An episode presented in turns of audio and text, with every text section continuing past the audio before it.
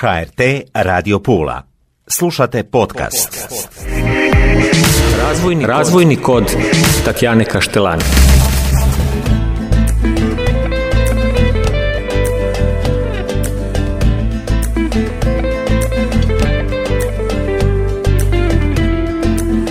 Dobro mi došle, poštovane slušateljice i slušatelji. Evo nas u još jednoj emisiji. Govorimo o razvoju, o gospodarstvu, odnosno o ekonomiji, o svim našim granama, trenutačnom stanju, tržištu, turizmu, poljoprivredi, inflaciji, da ne duljim, izuzet nam je čast. E, s nama je naš, mogu reći, komentator, odnosno ekonomski Molim analitičar, komentator, profesor pa doktor znanosti, Da, doktor znanosti e, Lenko Uravić. Dobro mi došli još jednom, Hvala jako mi je drago što ste ponovno s nama. Hvala lijepa, sve najbolje, sve najljepše i u novoj ovoj će biti bolje nego lani, ja to kažem. Ja Evo, sad nam je već bolje. model, pa jasno. Odlično. Što. Inače, naš aktivan profesor, autor brojnih znanstvenih radova, profesor, Knjiga nekoliko, knjiga, i- nekoliko tako je ekonomija, ali i Recenzija. život, tako je.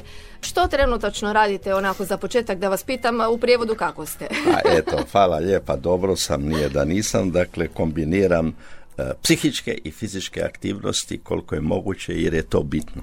Dakle, ne upražnjavam sport, izuzem možda ovaj malo hodanje, trčanje, ali aktivan jesam jer e, američki Nobelovac e, kaže ja sam Nobelovac pa ne treba ništa više govoriti, ali sam e, planinar glavni, u mom dijelu hodam, e, trčim i recitiram. Ja Pa ko je onda rekao da niste aktivni? i, i recitiran aktivan jesam u tom Sportski? Mhm. području, da, sportski da, ali ne ono, profesionalno pa. Da, da, da, Kop, kopanje i košnja trave su dvije prekrasne stvari. Znači agrofitness. Tako je.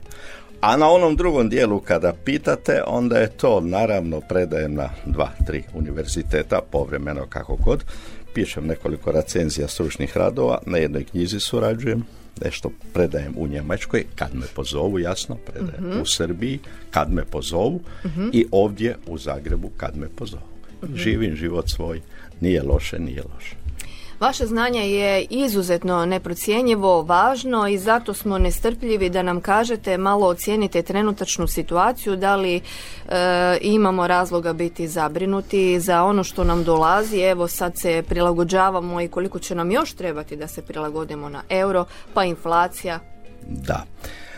Pa gledajte, uzmo situaciju u svijetu, one klasične neuroze i tegobe koje su se reflektirale i na nas, ali na razne načine.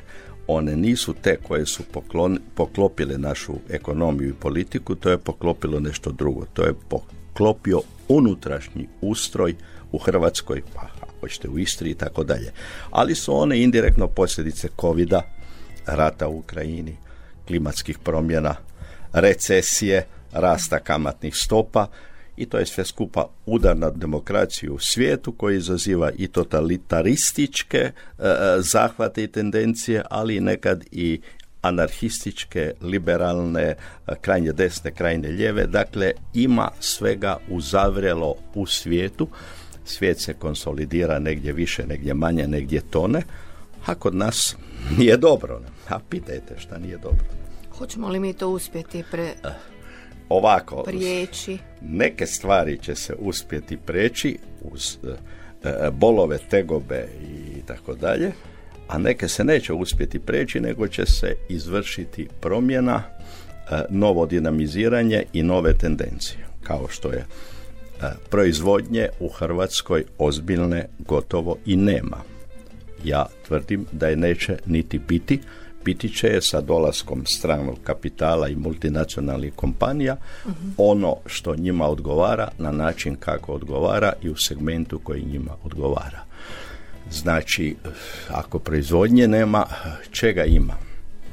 Ima turizma, a turizam je taj koji je dosta oslabljen jer je komponenta uvoza izrazito visoka kod njega, kad gledaš da se gotovo sve uvozi, turizam bi bio lijep po modelu Španjolske ili nekih drugih e, prekooceanskih zemalja da se radi u turističkom biznisu, a onda da ti ljudi ili oko njih proizvode barem ono što turizmu pripada.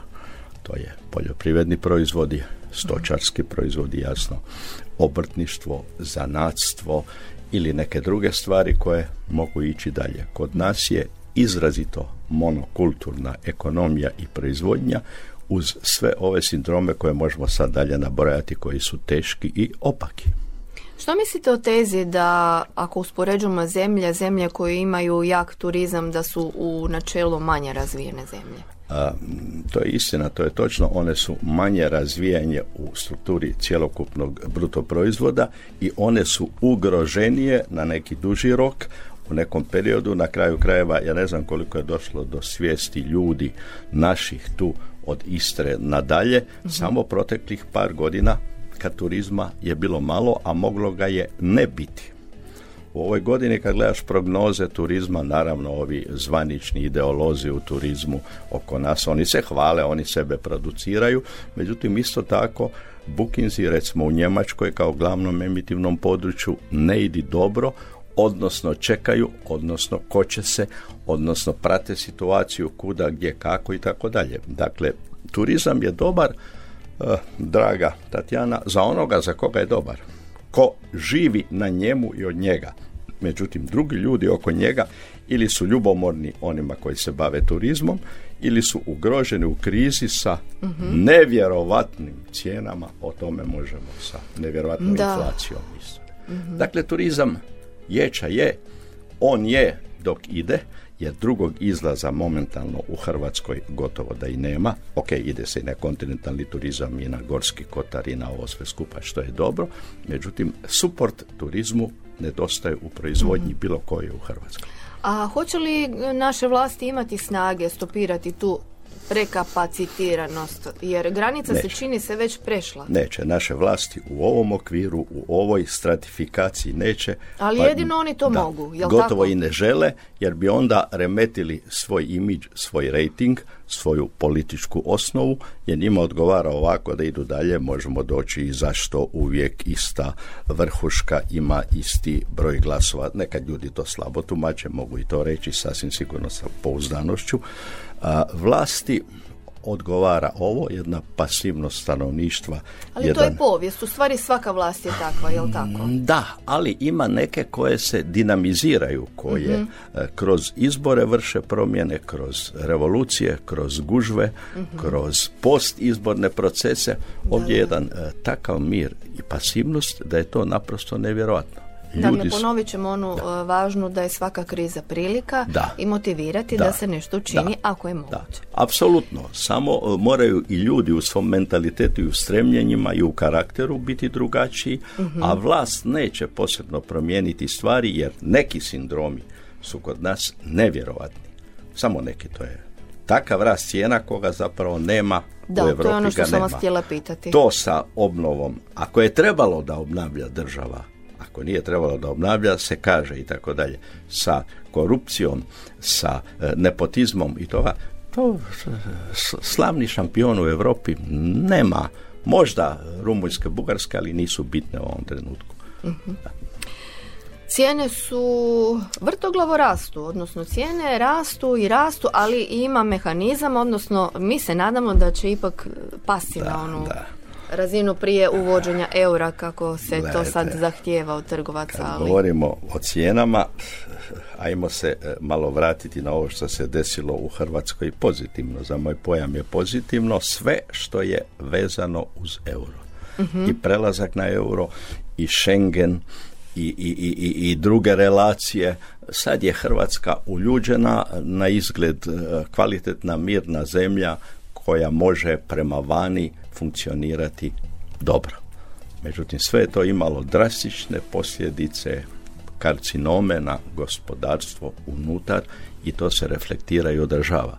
Jer cijene, s jedne strane su prije bile nekoliko ciklusa i bilo pratimo kako su se one povećavale cijene kao novčani izraz vrijednosti robe, nisu podložne tržišnoj valorizaciji, nego su one podložne monopolima, pojedinim pozicijama i hirovima proizvođača. Onda su podložne nedovoljnoj zakonskoj regulativi koja to je mogla u startu regulirati ne sada uđemo na trenutak današnji i jučerašnji, ova demagogija da će netko cijene srušiti od politike, to je naprosto nemoguće, jer cijene su krenule, tržište je slobodno, zakoni ne postoje takvi koji su u korijenu mogli te stvari spriječiti, a jedna stvar meni nije jasno, naša susjedna Slovenija, ako ništa drugo imaju tisuće i tisuće kuća, pa im je lijepo tu naši Slovenci, ali ne malo gledati njih.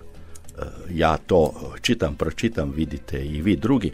Kako su se oni borili kad je došlo vrijeme eura najviše protiv ovih monopola za ogruživanje cijena.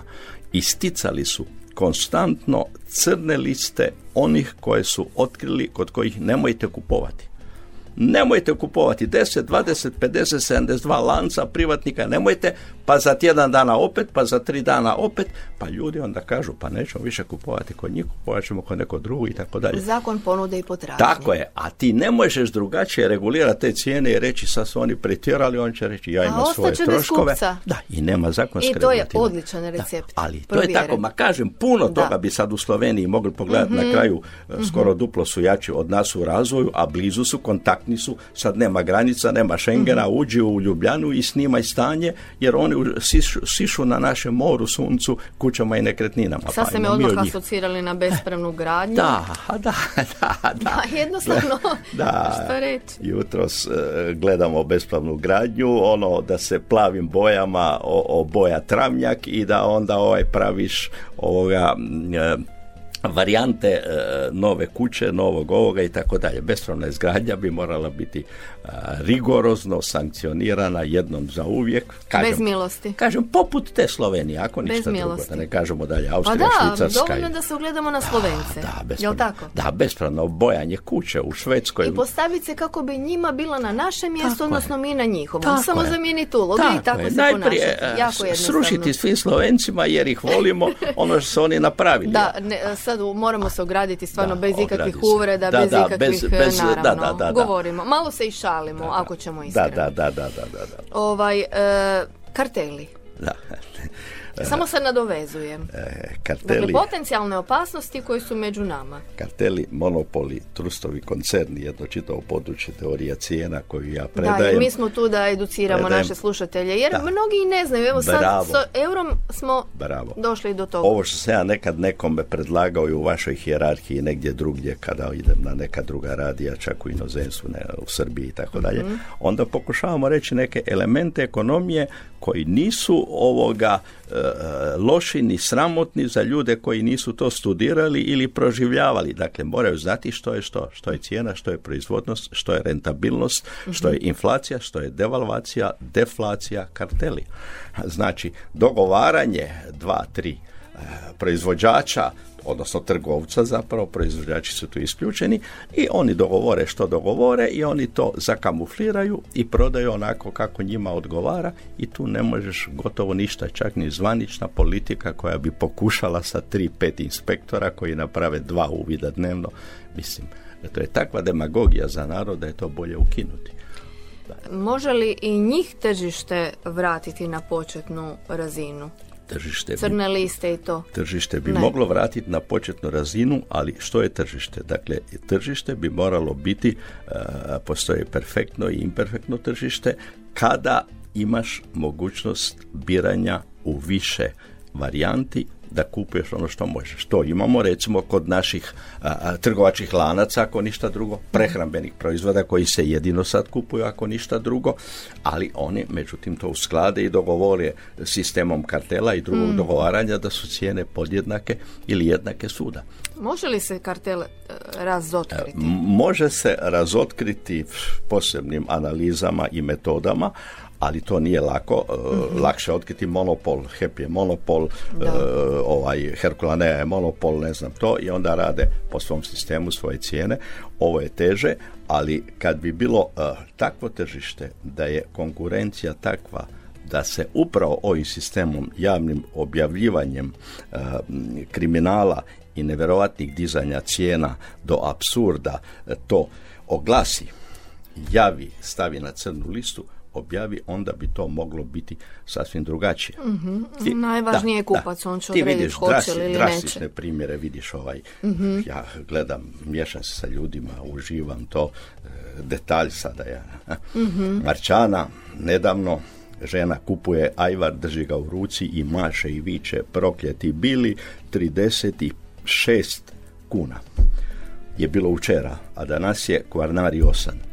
A on ide samo to jer nema zubi. Znači, time je žena rekla da je staklenka Nažal. ajvara došla na 50 Da. kuna, da njezin muž koji jede samo ajvar jer nema zubi da. za popraviti i za aktivirati je gotov, ne može tako. Danas je taj ajvar 70 sigurno, idi pogledaj tako. Tako da te neke stvari su nevjerovatne i ljudi stradaju. Standard nam je e, katastrofa, a i dalje smo potrošačko društvo. Mi samo trošimo, Da. trošimo, Da. guže u trgovačkim lancima. Pa Da. dobro, kako to? Ali ne troše, nam je to- ne troše svi, ne troše sve kategorije stanovništva, ti gledaš one koji mogu, koji idu, koji se eksponiraju, koji imaju, međutim velika a, kategorija stanovništva Su je u tišini, je u patnji, je, je u krizi nevjerovatnoj. A to potrošačko društvo jeste i bilo je uvijek, zato svugdje postoji stratifikacija klasa od Indije, kaste, pa do ovoga srednja klasa, viša klasa, niža klasa, srednja viša, srednja niža, niža. Netko kupuje, međutim malo se kupuje relativno. Kupuju oni koji imaju novca, koji ga sad nisu bili u stanju skloniti jer, jer, jer ne znaju šta će sa eurom, eurom i kuda to vodi. To je sad jedna euforija bila za kraj godine. Ali kupovna moć stanovništva je strašno prosjeka, većine je strašno loša. A istovremeno e, statistike pokazuju i da štednja raste, barem je ovih zadnjih godina rasla i rasla. štednja raste jer naši ljudi su, štedljivi su skrbni, recimo da su ljudi dobri, da ih pohvalimo. Samo u jednom ih neću pohvaliti, kad nitko nije u stanju reći od ovih zvaničnika da se malo radi, da se loše radi ili da se ne radi u Hrvatskoj, da je proizvodnost rada strahovito niska, a kad ideš preko granice onda radiš ko lud, ko velik. Dakle, ljudi to što imaju štede. A tu štednju je pitanje gdje uložiti. Da li u nekretnine, da li u banku gdje kupiš, ne dobijaš ništa jer je inflacija drastična. Inflacija nije 15, 13, 17%. Ja tvrdim da je inflacija 50%. Ja, Za proizvode koji su u prvoj kategoriji potrošnje stanovništva. Znači prehrambeni proizvodi, O- ono energetika i tako dalje. Nek se to mjeri pa nek se vidi. I znači ljudi e, troše ponekad i u euforiji da bi to potrošili u euru ne mogu ovoga posebno držati novac jer relativno propada jer e, lani 100 ove godine je 50 ili manje Eventualno neko ulaže u neke druge elemente dionice, nemaš kod nas niti jednu dionicu da kupiš nažalost. pravilnu, ispravnu, ko će kupiti, sjetimo se dionica Uljanika Da, i da. tako dalje. Zlato se još kod nas ne kupuje kao trgovački element i onda taj dio ljudi štedi i sad je izašao na površinu jer ta sredstva se sad moraju prikazati jer je sada takvo stanje da je evidencija javna. Mhm. Međutim, nije dobro. Jako veliki saveznik u svemu tome je taj psihološki efekt. Da. Dakle, taj jedan pad, tako, Da. tako lijepo izgledaju ti euri, da, a u da, stvari su da. pomnoženi s... Dobro, ta tehnologija Uglavnom, eura... psihologija je... Tehnologija eura nije loša, da pa će ona je dobra, ljudi će se naviknuti, priviknuti na onaj e, sitniš pa nadalje će ići, ali je to sad e, jedan red u sustavu ekonomije i politike i mentaliteta koji će dobro doći koji ide, jer da toga nema, onda bi bila jedna anarhija u svakom pogledu. Kad neki ljudi kažu, i veliki zvaničnici, teoretičari, i kolege i, i lupetala, da ovaj e, nije trebalo ići u, u Europsku uniju, da nije trebalo ići u euro, da nije trebalo ići u Schengen, a u šta je trebalo ići? Meni je dovoljno, neću reći koga preferiram, meni je svejedno, meni je čitav svijet drag, jedno veliko selo. Ja predajem i radim u Srbiji, pa vidim šta znači tamo anarhija bez ovih kriterija. Dobro, ima tamo i drugih problema. Dakle, niti imaš nikakvu uređenost, nemaš nikakvu perspektivu u sistemu. A ovdje toga imaš, međutim onda sve drugo pada, jer zvanična klika na vlasti e, zapravo preferira europske modele da bi im e, odgovaralo i da bi se ugodili, a to sve onda ruši domaću situaciju. Možemo koju riječ o Mhm. inflaciji i inflacija obavezno, ali moram vas prije toga pitati kako procjenjujete kad ćemo ovako, kad će jedan prosječan e, građanin živjeti moći bolje. živjeti normalno onako što kažemo u slobodnom nikad.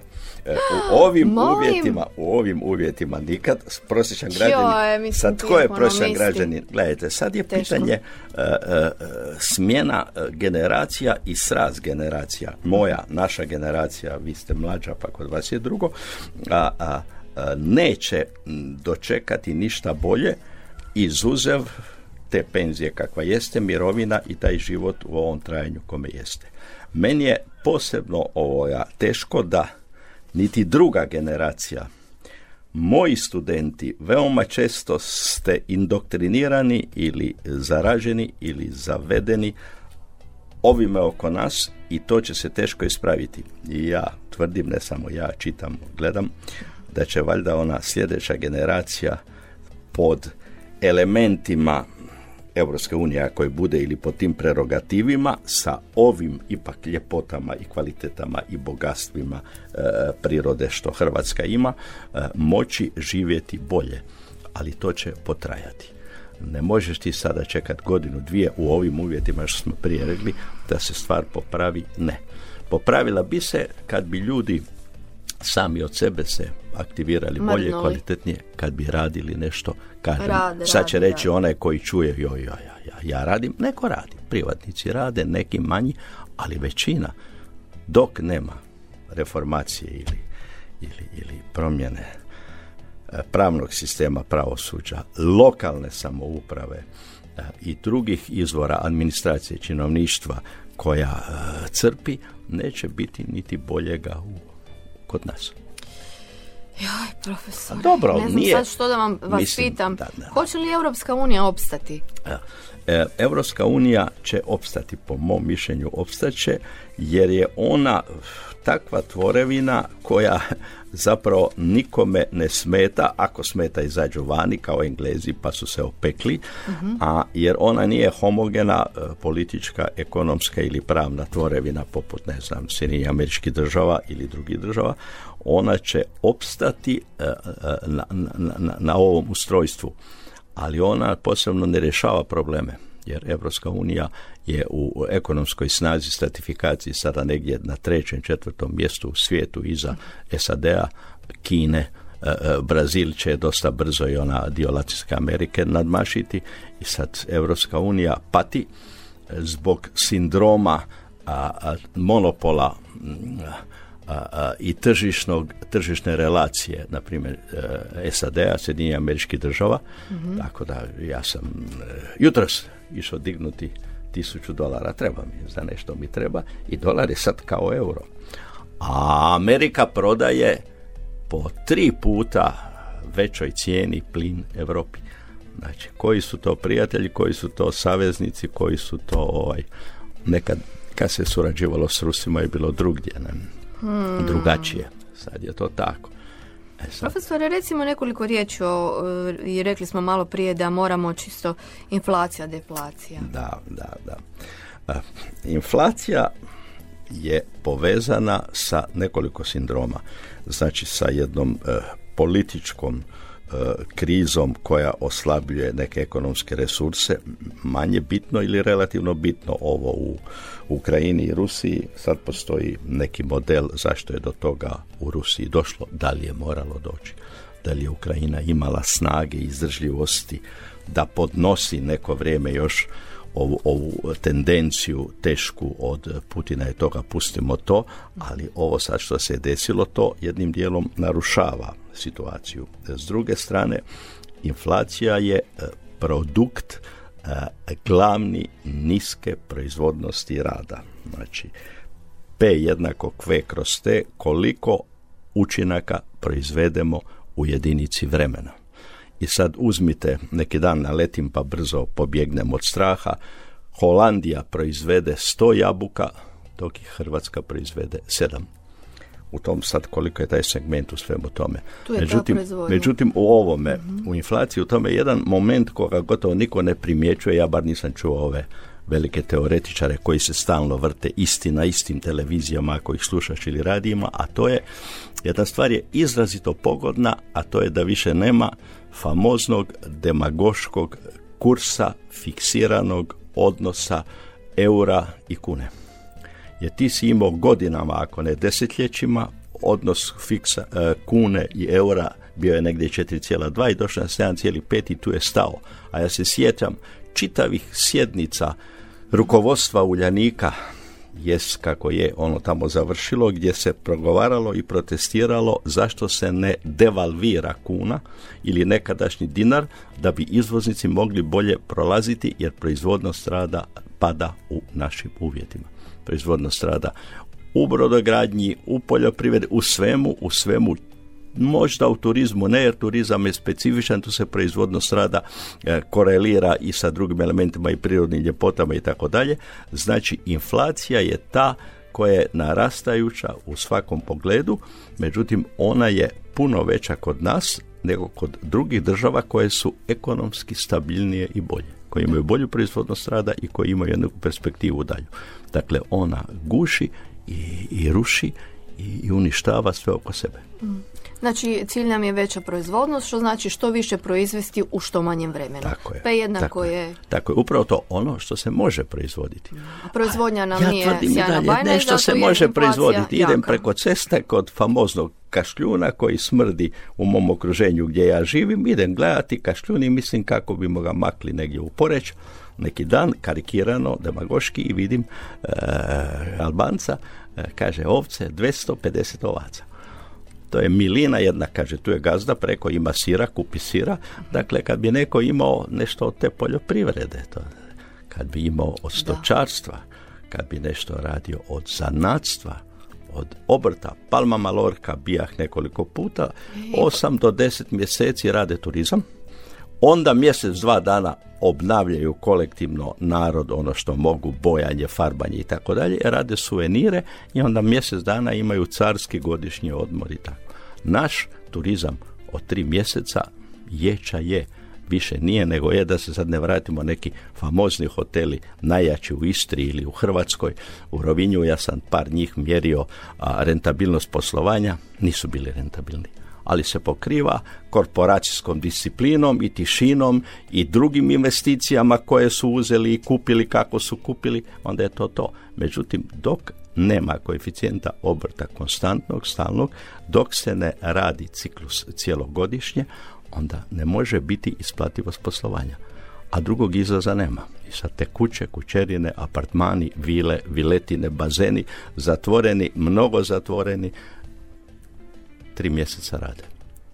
Da, ali kada se to i preizgradi, turist će doći i morat će se ispuštati cijene, pa će se gubiti turisti, pa se neće moći više graditi. E sad kad uzmemo, možda nas govorimo o Istri, mi živimo ipak u Istri, ne živimo u Singapuru, mhm. e, naši ljudi ovi će se i dalje snalaziti i snalaze su, nekad su još i bolje, a sad je interesantna stvar i te granice, da mhm. će ići raditi vani bez problema će raditi u Italiji, će raditi u Austriji, će raditi e, gdje mogu i će mhm. se vraćati kući jednom tjedno ili jednom mjesečno ili sjećam se onog modela, zatvorila se prvo majskaraša, e, četiri radnika mlada, uzmu jedan imao stojadine, imao nekog Forda, idu jednom tjedno, vozi jedan, drugi tjedan četvrti, drugi, treći, četvrti, žive u Italiji i umjesto da proizvode barke, prvo majskaraša, proizvodili su u Italiji, došli su kući kod familije za vikenda i to takvih ima nevjerojatno puno naših ljudi koji ne napuštaju tu Istru, tu ljepotu, tu Dalmaciju, tu Međimurje gore, vraćaju se,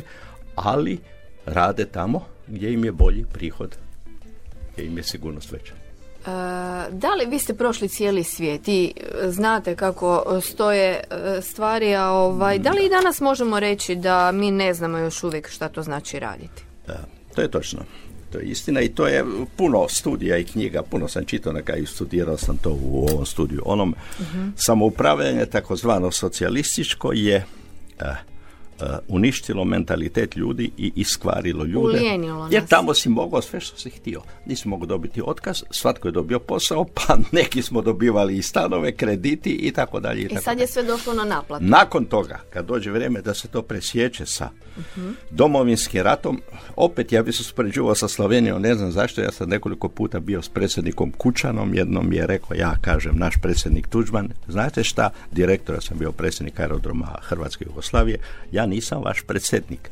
Oni su tada e, relativno obuzdali kriminal, gospodarski relativno, i povećali su proizvodnost rada u suradnji sa onim susjednim firmama i tako dalje i tu su oni krenuli.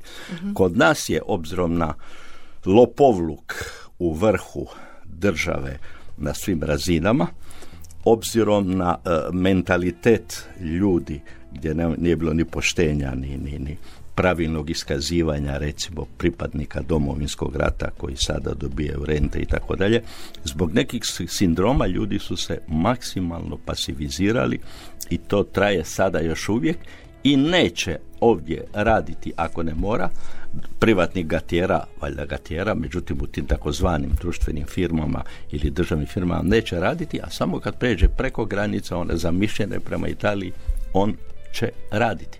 To je takav mentalitet koga je teško ah, u ovim uvjetima izbiti. Jer je to politička demagogija. Niko neće reći od političara, od vrhunskih do kolege, da ih sad ne spominje, neki dan pričao kolega Jučić u Zagrebu, skupa smo studirali, ne bi on rekao da su radnici krivi, da je proizvodnost rada kriva, da su radnici u Uljaniku slabo radili, iako su vrh je krao, ali oni su slabo radili, kooperanti jadni robovi iz Srbije, Bosne i Rumunjske su radili sve. I dakle, to treba isto staviti na površinu. Ono, to je godinama, odnosno desetljećima. Znam. Ne možemo, niti, nije stvar niti političara, niti vlade, niti Znam, vlada, Tatjana. nego je to povijest. To je u stvari ali, vrijeme. Ali doka- Vrijeme je krivo. dokazuje se da može. Slovenci dokazuju da, Da. mogu A, da. Mhm, drugačije, da. mogu. Nisu ni oni idealni, daleko od toga da mogu drugačije. Znači, I što sad mi možemo reći mladom čovjeku u Hrvatskoj? Mladom čovjeku možemo reći idi na tržište opet ovaj, vidi stvarno tržište, nemoj ono što ti priča vrh države, demagogija, HDZ, IDS, nego e, e, vidi što je, idi na tržište. Danas, hvala Bogu, svaki mladi e, proizvodnju. zna jezik i zna kompjuter i onda će ići tamo gdje će ići. Znanje. Kod nas je jedini izlaz, drugoga nema, to je već tako, već sada ono što funkcionira, to su multinacionalne kompanije koji dolaze ovdje ili će dolaziti. To Malo- je sad strani kapital koji nam je uvijek je. dobro došao. Malo stane, malo uspore, malo Mhm. ovo, joint venture, time sharing, franchising, leasing, koncesije, licence, šiškaju po Hrvatskoj i po. Europi. Druga je stvar sada, o svakom od ovih mogli uvedite teme, Tatjana, svaka tema, jedna Da. emisija, koncesija, jednu emisiju. Zašto koncesije ne idu? Jer su u nekoliko koncesija vrhuška uzela mito i dala je strancima praktički za džabe, ni za kakvu naknadu, da vode koncesijske objekte na 20, 30 i 50 godina. Da sad ne dokazujemo od hrvatskih cesta pa nadalje. Kad bi koncesije bile ispravno formulirane i strukturirane, kad bi bile pravilno ugovorene, kad bi koncesijska naknada bila ispravna i kad bi obaveze koncesionara prema domovini u kojoj gradi e, kroz porez i druga davanja bila ispravne, onda ajmo tuta forca razviti koncesiju na svemu. Ja sam predlagao koncesiju, nisu me slušali rukovodstvo ovaj IDS-a naše ni blizu, jer to nije bio njihov interes privatni, da razvijemo e, plinifikaciju Istre u koncesijskom modelu poput e, Azurne obale, gdje se gradi i cvijeće, ako hoćeš i malo e, povrća i ovo ono na kamenitim obalama tamo. Nije, nije išlo. Predlaza- predlagao sam vjetroelektrane, u to vrijeme smo radili model, ja sam napravio e, isplativost, rentabilnost e, modela e, vjetroelektrana za Splitsku, Dalmaciju, Split, Lečevica i Kašteli i dođem kod moga čelnika, IDS-a, župana moga, kaže, sam ti rekao, di si bio, sam ti rekao da se mene vjetroelektrane ne sviđaju. Ja kažem, ali ja sam bio deset dana u Španjolskoj, Francuskoj, vidio sam, ja bi to primijenio. Ma ne dolazi u obzir, meni se ne sviđa. Da si treće rekao, bio bi te počeo smjenjivati i tako. Znači, neke stvari koje bi bile mogle ići, vjetroelektrane, znam čovjeka u Kamfanaru koji je život dao opet sa HEP-om i sa uh, HTZ-om vrhom, da napravi u to vrijeme ovaj, da 3-4 hektara, možda to još traje, sunčane kolektore.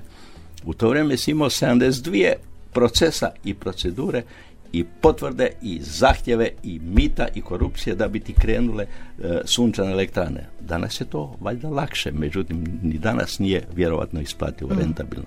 Znači ti neki projekti koji bi mogli ići da se država makne, da se lokalna samouprava makne, da se činovništvo makne i onda neki opet veliki teoretičari, političari, oni žive život svoj tvrde da ne treba sve privatizirati nikako, jer onda kako ćemo mi živjeti, ja tvrdim da treba privatizirati baš sve. Sve i političke stranke bi trebalo privatizirati i nogometne klubove što se napravilo i sve moguće, jer u privatnom sektoru je zakon ponude potražnje, zakon vrijednosti, tko će raditi, tko može će raditi.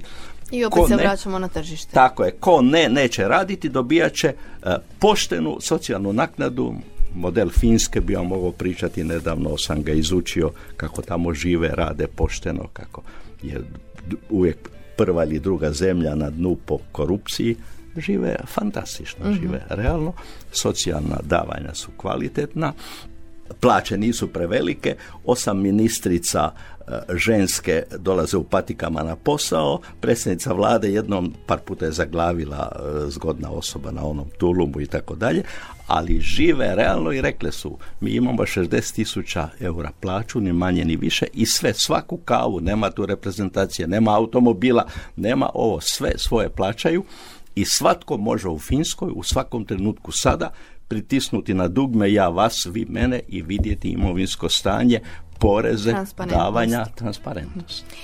Ja bih u toj pozitivi i polako privela kraju, ali ne želim privesti u kraju bez našeg jedinog i najvećeg ekonomista, odnosno da. našeg Mije Mirković, odnosno Mate Balote. Pa molim vas, profesore. Mate Balota. Jedan stih ili jednu misao ili nešto za kraj moramo ali samo me nemojte uh, svesti na ono što, kažem, Nobel, Nobelovac Samuelson mi je alibi i izlaz i ne plašim se više. Neki bi rekli da si da ne kažem izraz malo je prost, je, bi i sad stavi točku jer se baviš i poezijom. To je hobi. Kao što pa neki, joj Bože, neki to je piju, neki prate e, politike, neki e, beru gljive i tako dalje. Dakle, balota je vječna inspiracija meni i u ekonomiji i u poeziji. Sad od balote možeš šta god hoćeš aplicirati. Ha, možda prvi stihovi sipe piva. Kada stepli podne u angušta strane i kada gori kamenje u zamore, tad zapiva sipe u pogore, da ga čuju drage na sve strane. Drugi trudnik trudan u podne počiva, sipe bisan u poboka piva. I nek ostane sa tom pismom kraj ove lijepe emisije. Zahvaljujem. Hvala vam najljepša. Profesor dr. znanosti Lenko Uravić. Lijep pozdrav. Razvojni, Razvojni kod Tatjane Kaštelani.